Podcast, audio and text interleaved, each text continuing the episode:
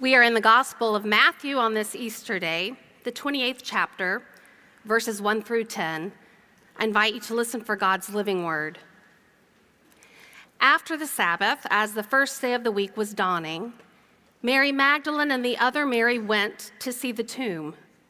And suddenly there was a great earthquake, for an angel of the Lord descending from heaven came and rolled back the stone and sat on it.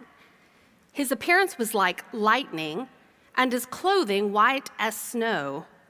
For fear of the angel, the guards shook and became like dead men.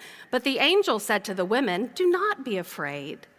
For I know that you're looking for Jesus who was crucified. He's not here, for he has been raised, as he said. Come, see the place where he lay, then go quickly and tell his disciples he has been raised from the dead, and indeed he is going ahead of you to Galilee. There you will see him. This is my message for you. So the women left the tomb quickly with fear and great joy and ran to tell his disciples.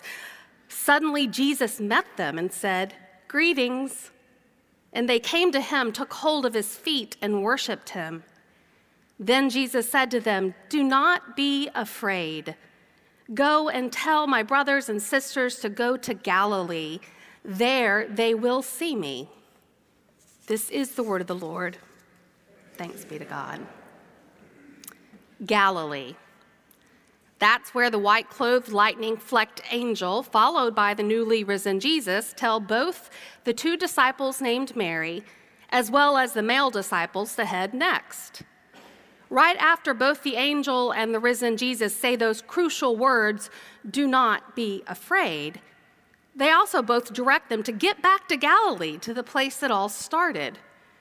One quick aside can't you just imagine that the angel just shook his holy head at those two guards who were so afraid they fell out like they were dead. It might be a bit of holy humor at work here, for I can just picture the angel rolling his holy eyes, looking at the two laid out guards before turning back to the eyes of the women, making plain the contrast of their different reactions.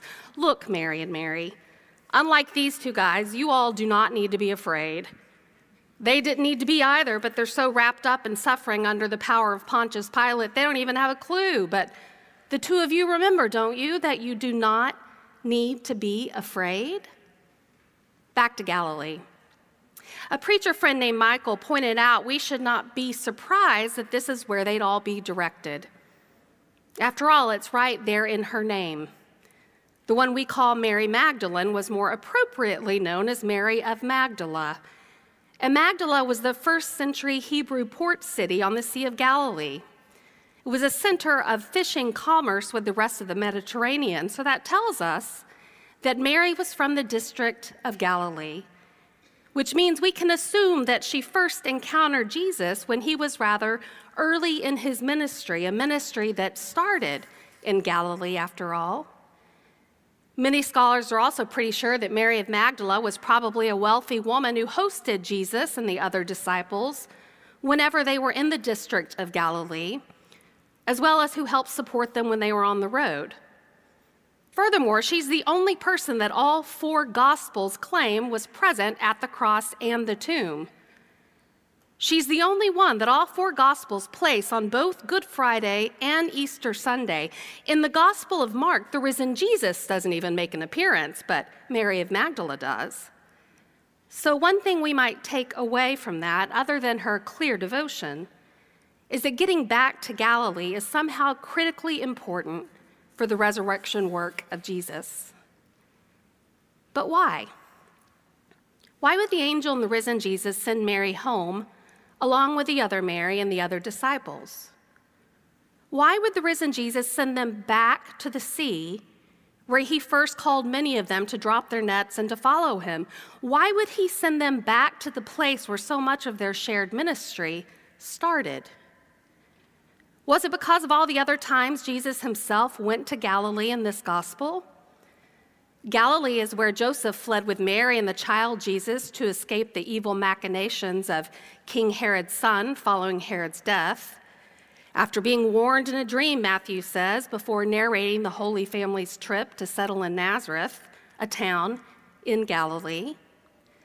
And Galilee is the place to which Jesus returned after his baptism and time in the wilderness. He preached his first sermon in the region of Galilee. Furthermore, as we mentioned a couple of moments ago, Galilee is where he encountered his first disciples as they mended their nets. And finally, Galilee is where Jesus sought refuge when he heard that his cousin, John the Baptist, had been arrested. There's just something about Galilee, isn't there? What might it be? Why would the risen Jesus choose to send them all back to when and where their time together started? Now, this illustration will date me, but how many of you have seen or heard the musical Jesus Christ Superstar by Tim Rice and Andrew Lloyd Webber? If you have, you know it's not one bit of an Easter story. Apparently, they did not want to have the show labeled as a religious piece, so they chose to end the show with the crucifixion. It's kind of an eternal Good Friday. But there is one song in those last 30 minutes that creates a space for Matthew's Easter to echo. The song happens between Jesus' two appearances before Pontius Pilate, the Roman governor with whom we spent an entire sermon last week, in the middle of the political maneuverings, the action moves away from Jesus back to Mary of Magdala and the other disciples. Jesus is just about to face the trial that will end with his death sentence as Mary begins to sing. The song is a simple one and one that Peter and the others will soon join in. It's called Could We Start Again, Please? Mary Magdalene sings, I've been very hopeful so far. Now, for the first time, I think we're going wrong. Hurry up and tell me.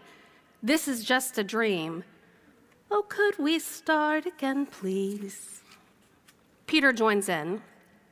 I think you've made your point now. You've even gone a bit too far to get the message home.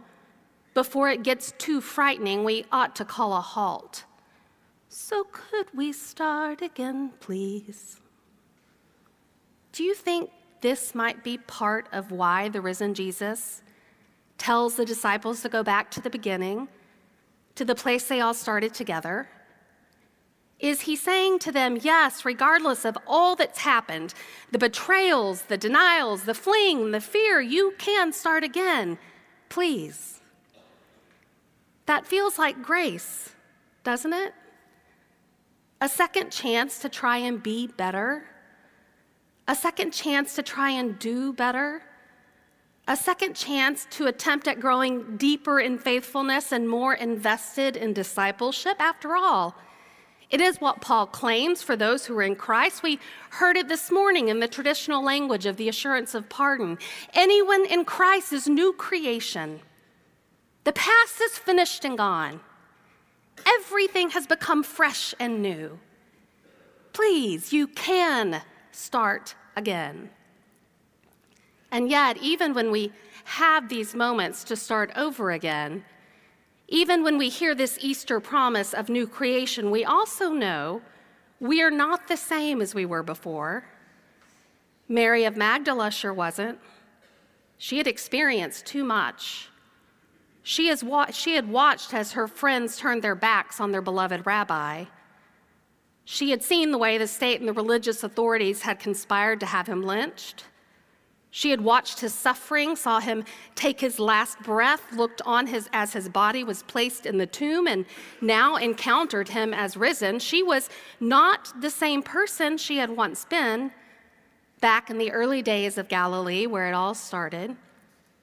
And neither was Peter or John or Jesus' mother Mary or any of the rest of the disciples.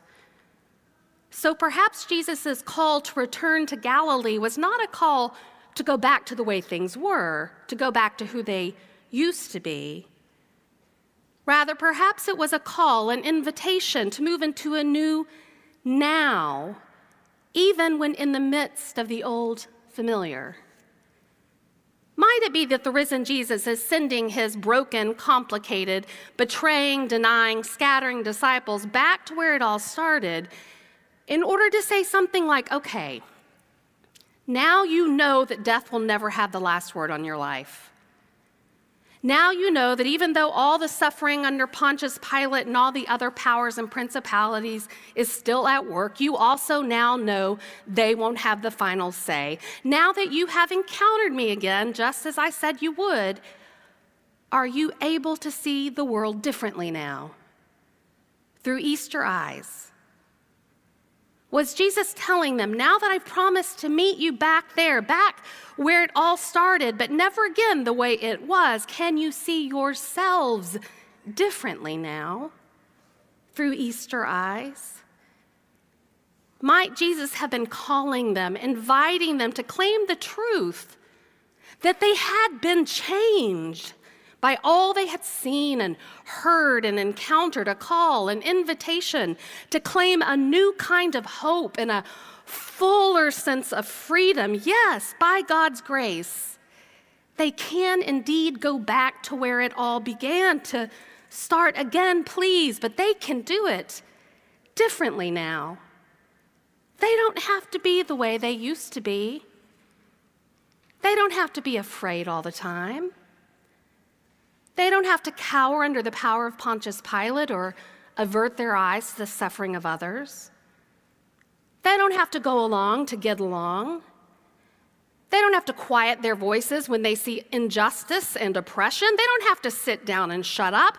They don't have to make peace with the way the world is. They are, as Paul promised, new creations. They are Easter people now. The risen Jesus has changed everything, including them.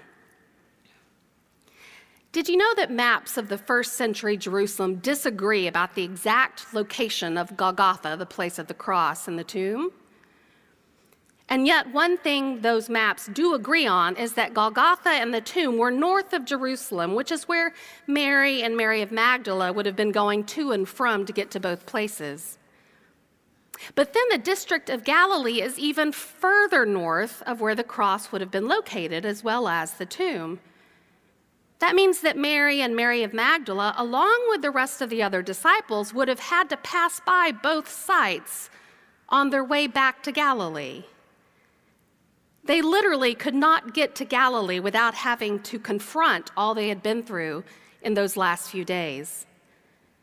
To get back to Galilee, they would have to walk by the places where they had betrayed him, where they had denied him, where the men had fled from him, where the women had waited by him. There was no way to get back to where it had all started without having to acknowledge all of the horror and violence and fear in which they had all participated and some endured. And yet, Jesus' call to go to Galilee meant they could still start again, please, as those who were forgiven, loved, and freed. They could still start again, please, with new courage and a fresh commitment to being Jesus' living body in this world, they could still start again, please, as people with Easter eyes and Easter voices and Easter lives, they could still start again, please, because they had been changed, changed by Jesus' earthly ministry, changed by their encounters with him as they watched him always move first to those who lived on the fringes of power, changed by his willingness to suffer and die rather than fight back with violence, certainly changed by the truth that he made good on his promise to defeat the power of death and to return to them, changed by the fact that the risen Lord wanted them to start again, please, and promised them the holy power to do it. Each and every day, a new and fresh beginning, another chance to be faithful another chance to be courageous, another chance to stand up, another chance to raise a fist, another chance to make good trouble. Where is your Galilee, dear friends? And are you ready to live your own Easter new beginnings starting today, please? You too are not the same as you were. You too have seen too much lived too much, experienced too much. But just as he did with those first disciples, the risen Jesus will meet you in your own Galilee as well. For you too can start again, please. For the Lord is risen. He is risen indeed. We're going to do it again. You know this every Sunday. The Lord is risen. He is risen indeed. One more time. The Lord is risen. He is risen indeed. Alleluia. Amen.